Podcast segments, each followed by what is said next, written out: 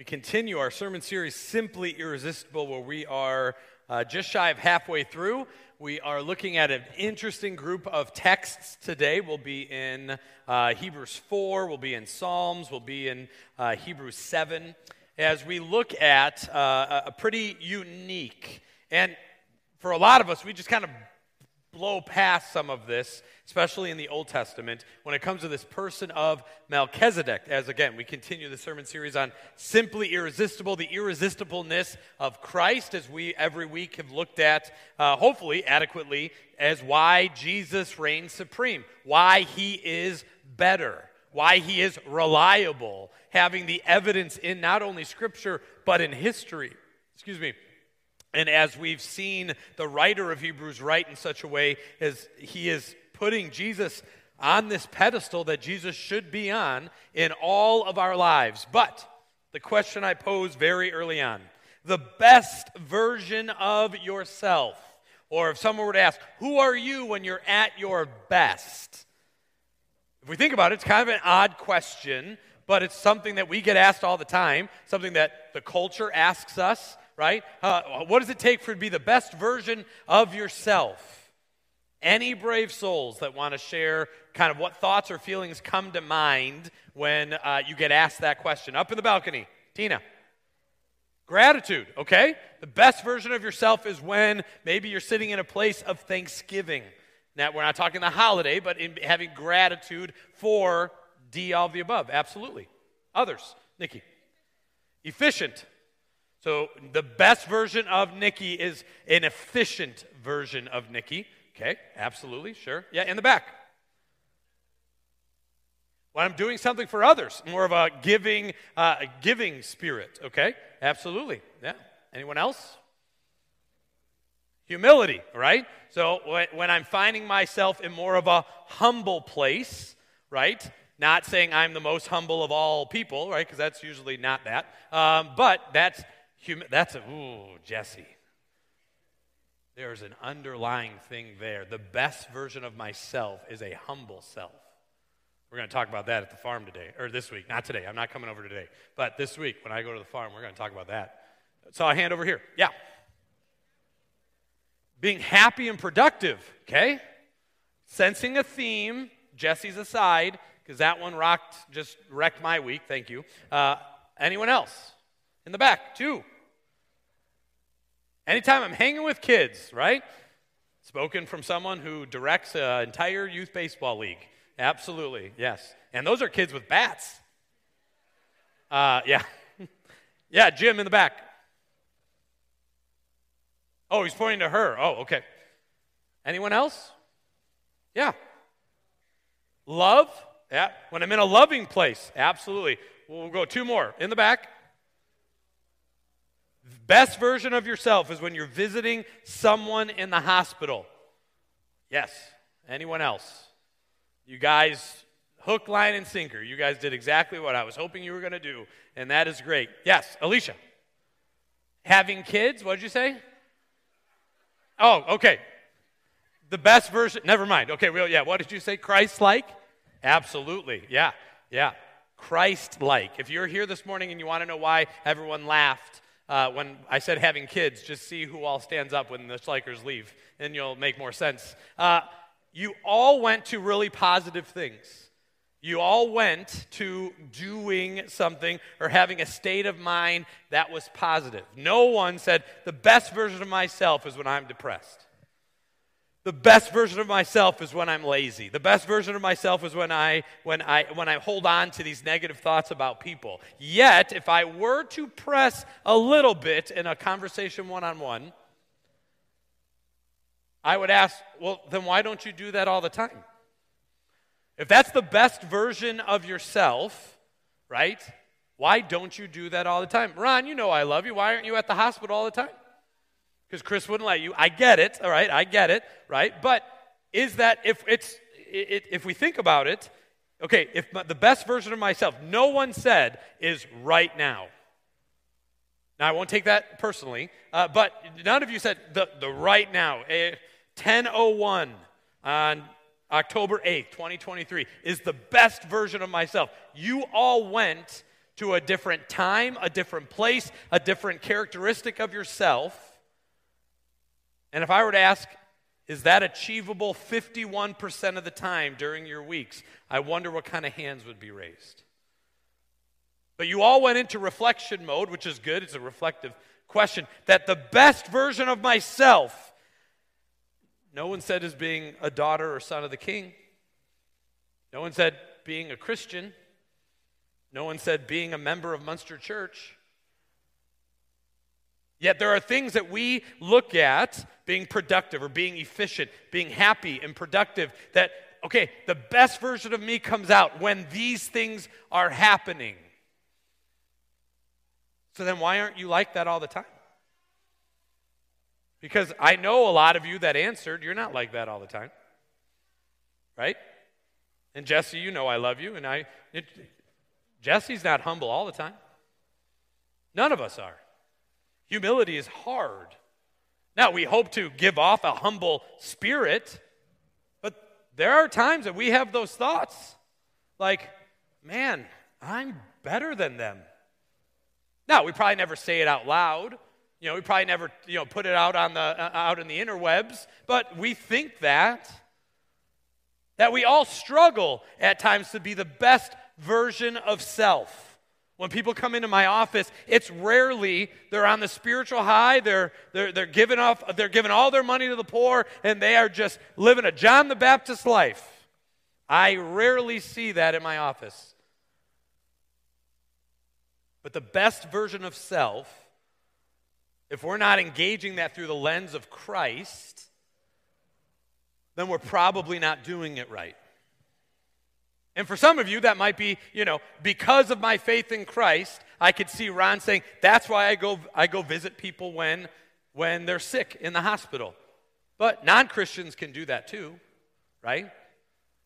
That yeah, being efficient, right? I'm efficient because Christ is in me, and that is what I like to do.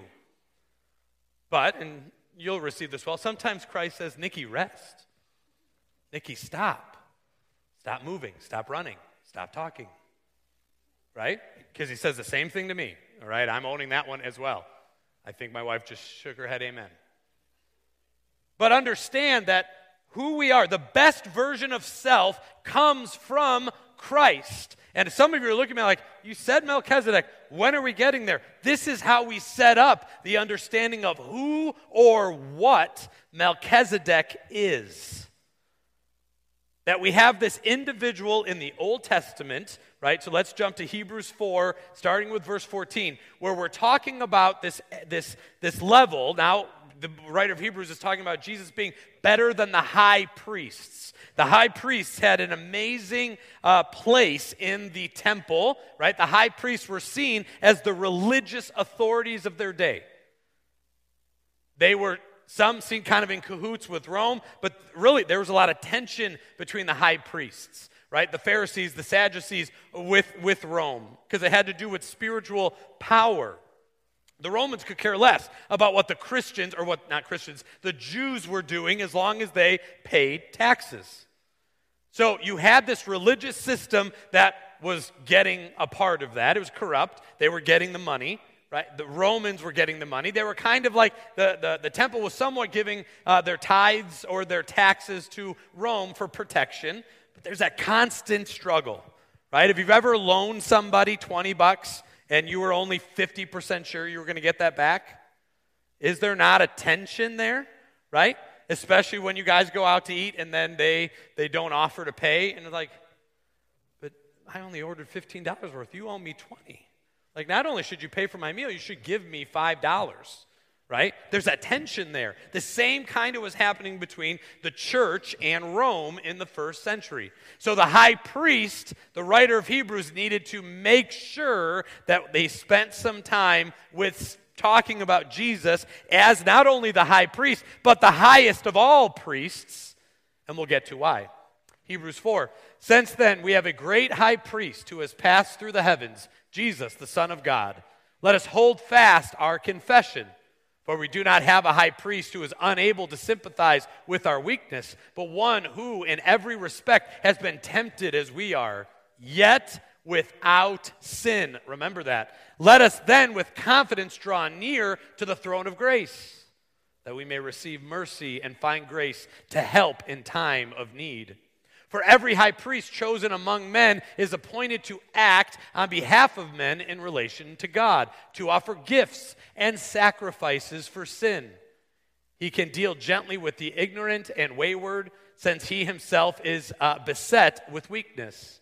Because of this, he is obliged to offer sacrifice for his own sins, just as he does for those of people. And no one takes this honor for himself, but only when called by God, just as Aaron was.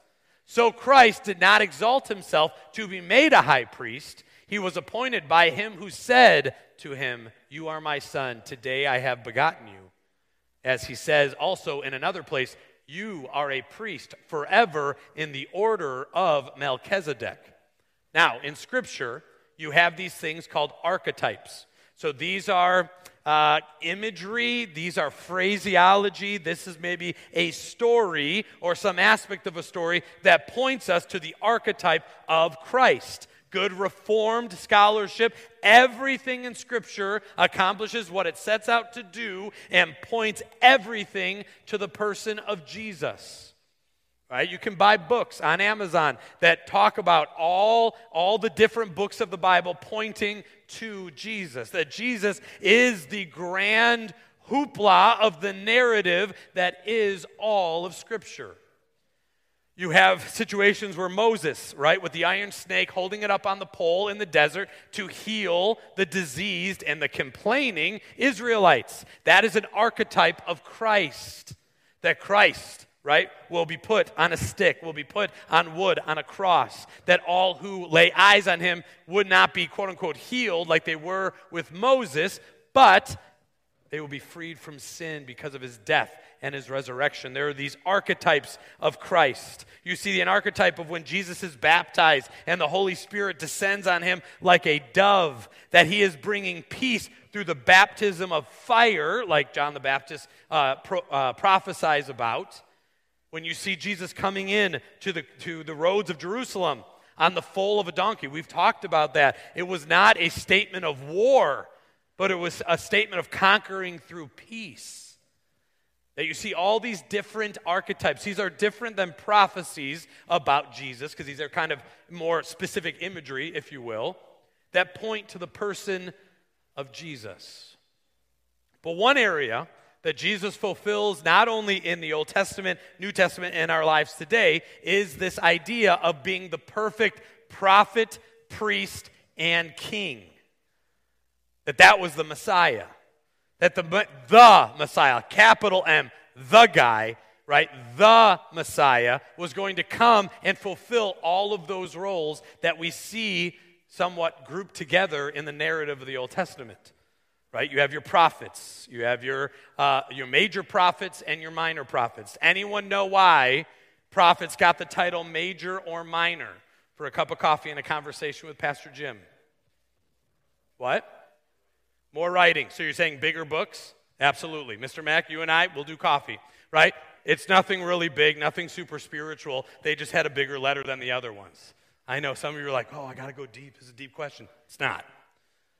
But major and minor prophets pointing to the person of Jesus. Isaiah prophesying about Jesus, right? And the government will be upon his shoulders, and he will be called Wonderful, Almighty, Everlasting, Prince of. When do we sing that? Christmas. Very good. But that's the prophecy of Isaiah, right? You have Jeremiah, stand and look at the ancient paths where the good way is. Follow it and find rest for your souls, that Jesus is the messianic prophecy for our lives. Then those little minor prophets, right? Smaller books that talk about, oh, Bethlehem, pointing to his birth. That these archetypes and prophecies of Christ really set a foundation as to why Jesus is greater. The biggest one is Jesus, the new Adam. right? Because the old Adam, and here at Munster Church, we believe in historical Adam, that Adam and Eve lived. Adam and Eve were in the garden together. They were duped by the snake. Sin entered the world. And just as it says, through one man brought death, Adam, the second Adam, Christ, brings life, eternal life. But then we got this guy. We got this guy. We see it in Psalm one ten. The Lord has sworn and will not change his mind. You are a priest forever after the order of Melchizedek. That there's this one story that we see where this guy shows up, right, named Melchizedek, and has an interaction with Abraham. And then we don't see him again, yet in, in, in Hebrews, three different chapters talk about this. And if this is the writer of Hebrews showing us, this is why Jesus is the great high priest forever. No other priests, high or otherwise, are better than Jesus. He is the high priest because he conquered, or he fulfilled, the religious system of the atonement sacrifice, right? Jesus died on the cross, imputed his, his righteousness onto us, so we don't have to spin our wheels trying to work our way into heaven. We don't have to try to, you know, notches on our belt and say, well, I had, I did a trunk for twenty years at Munster Church, so I'm going to get to heaven. No. That his righteousness was laid on us, so God sees that and sees the Son. The priest was that. And we saw in the beginning set of scriptures, the priest, right? In the order of Aaron, the Levites, the priests, they had to make sacrifices for themselves. So they had to make sacrifices for their own sin. Jesus, the perfect priest and sacrifice, were for the sin of all of us. That is good news this morning. That the perfect sacrifice died for you and for me so we can be forgiven of our sins. Spoiler, that's the gospel. That Jesus died for you out of love for you. I love you regardless of what you've done, but go and sin no more. For the sins that were, the sins that are, the sins that will be, the great priest sacrifices himself for you. But this Melchizedek thing, let's dive into it. And so, April, I think this is our longer text, right? One through seven. For this, Melchizedek, king of Salem, priest of the Most High God, met Abraham returning from his slaughter of the kings and blessed him. And him, Abraham, uh, appropri- appropriated a tenth part of everything. He is first, by translation of his name, king of righteousness. And then he is also the king of Salem, which is the king of peace. Hold it. Go back. Go back. There you go. So not only the king of righteousness, but the king of peace, okay? So that, that's a big deal. So we have this king. He does some conquering. He meets with Abraham. Let's keep going. I'll get to it. I don't want to give it away yet. King of peace. He is without father or mother or genealogy, having neither beginning of days nor end of life. But resembling the Son of God, he continues a priest forever. See how great this man was, to whom Abraham, the patriarch of the Israelites, right, who the, Hebrew, the writer of Hebrews is writing, gave a tenth of his spoils. And those descendants of Levi who received the priestly office as a commandment in the law to take tithes from the people, that is, from their brothers, though these are also descended from Abraham. But this man who does not have his descent from them received tithes from Abraham and blessed him who had the promises. It is beyond dispute that the inferior is blessed by the superior. Can you put that last slide up, April? So you have this situation with Abraham and this king, right? So Abraham just conquered over Char- Charlemander, and he has all, he's got a bounty. When you take over a people, you get everything. Nothing that is worthy of value is left. You get everything. He meets Melchizedek and offers a tithe. Growing up, how were you taught about tithing? And no, this isn't going to be a money grab. Don't worry about it. How were you taught about tithing? ten percent. All right. You got, uh, what others? What other things? Maybe it was that simple, but I know it's not. What else did we learn about tithing?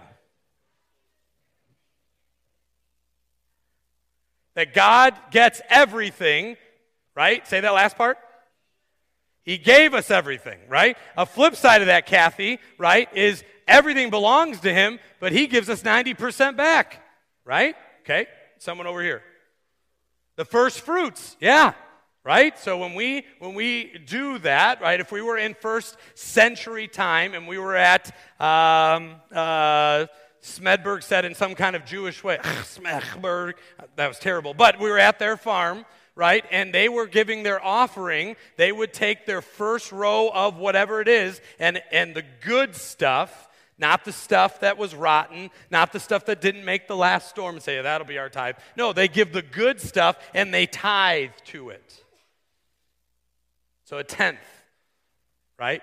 Anyone ever hear, we give of our time, talents, and treasures, right? All of my deacons should be shaking their head. Yes, you have heard of that. That that is how we can give of that. One of the b- biggest questions is, but Pastor, I can't give ten percent. Okay.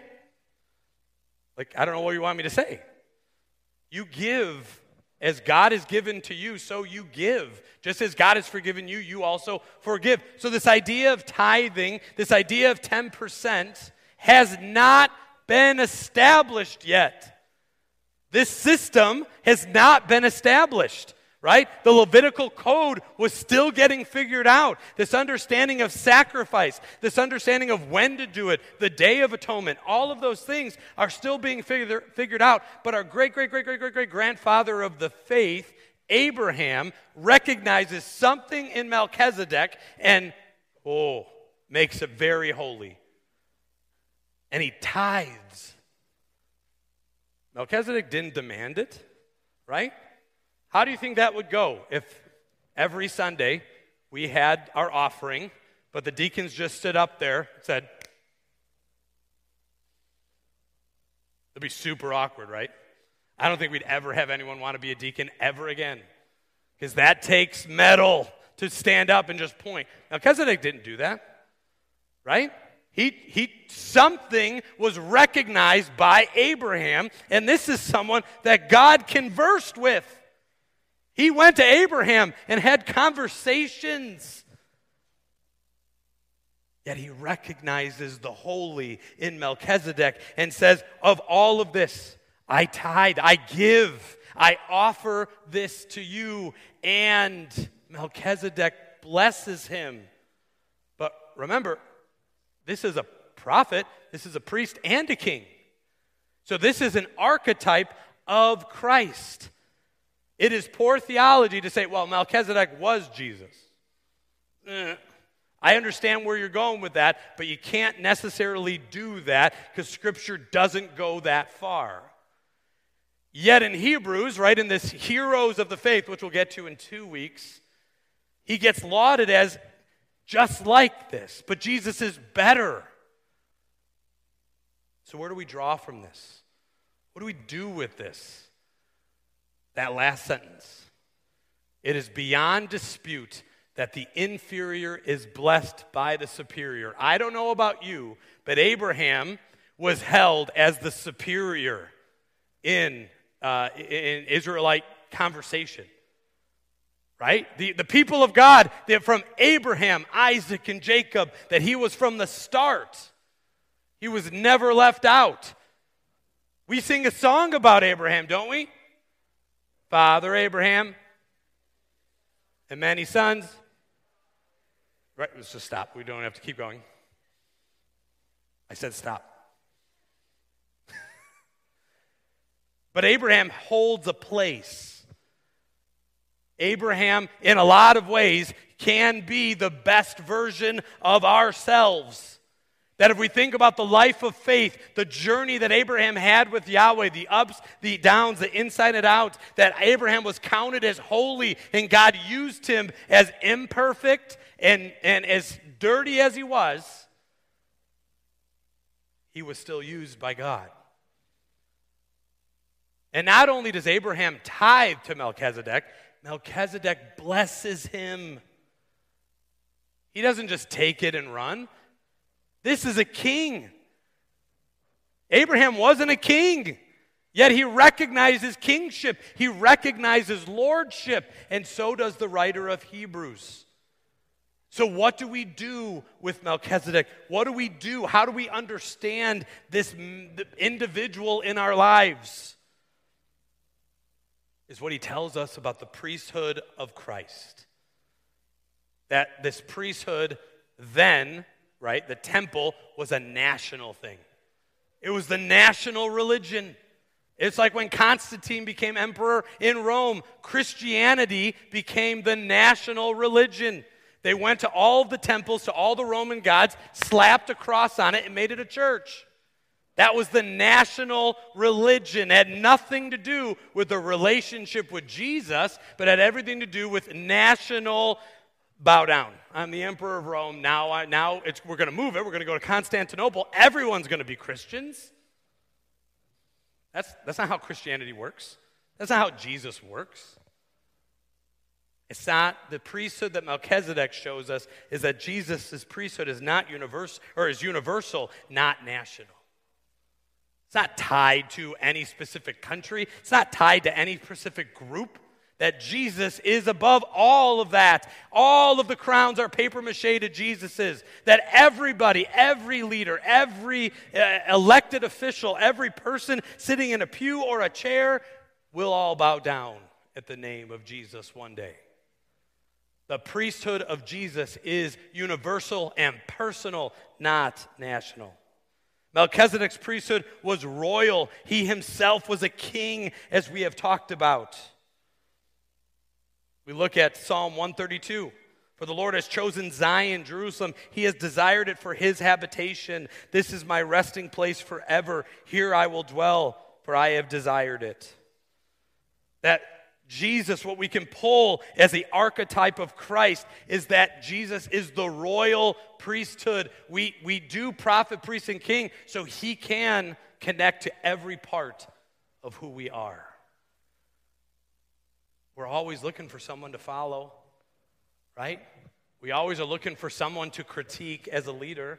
We're always looking for someone, oh, we gotta we gotta vote in the best person, or we gotta vote, you know, all this, that, and the other thing. We got elections coming up in Munster. That's why you see signs all over the place. You see debates, you see winning, you see losing, you see sore winners, you see sore losers. Thank God Jesus didn't come up through that system. We wouldn't know what to do. Jesus is royal. Elected officials are not royal, they're elected. Jesus is the high priest. I love that Melchizedek does not have, he does not have a lineage. That's a big deal.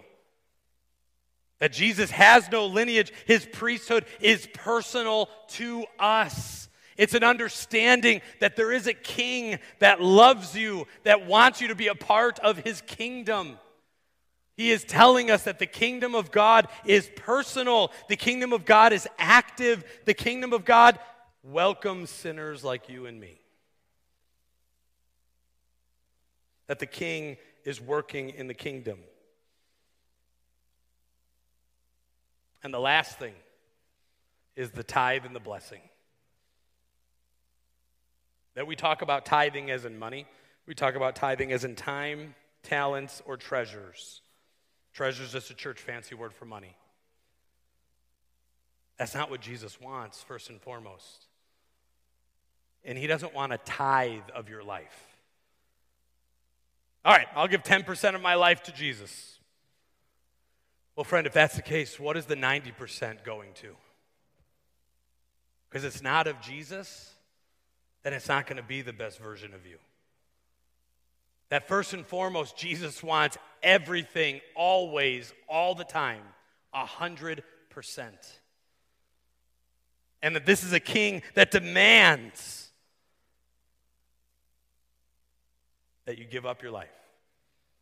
dies to the, that you die to the things you think, you die to the things that you believe you need, that you die to the things and the successes that you've had, that if you are putting those before Jesus, if you're allowing those to define you, who you are, and not this king, this priest, this prophet of Jesus, then you are given ten percent because you're keeping the other ninety for yourself. That's not how that works. Go to that last, the last slide of the last section. It is beyond dispute, the inferior is blessed by the superior. So friend, how do you receive the blessings of God? You lay down all that you have, all that you are, at the foot of the cross. To the royal high priest forever.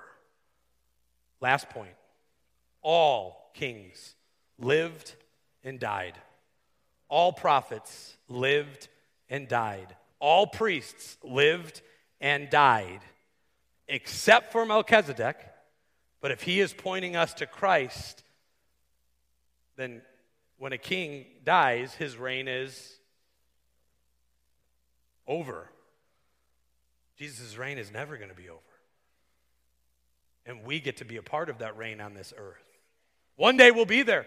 One day we will see it, we will experience it, and we will be in kingdom and glory forever. But until that time, you're part of the kingdom now. The kingdom of God at work here at two fourteen Ridge Road. The kingdom of God at work oof, at whatever your address is. So what kingdom are you showing? Are you showing a kingdom that lasts forever? Are you showing a kingdom that pines after all these other things? Because if we are pining, if we are following, if we are wanting to show a kingdom that lasts forever, I'm pretty sure that is the best version of ourselves on this earth.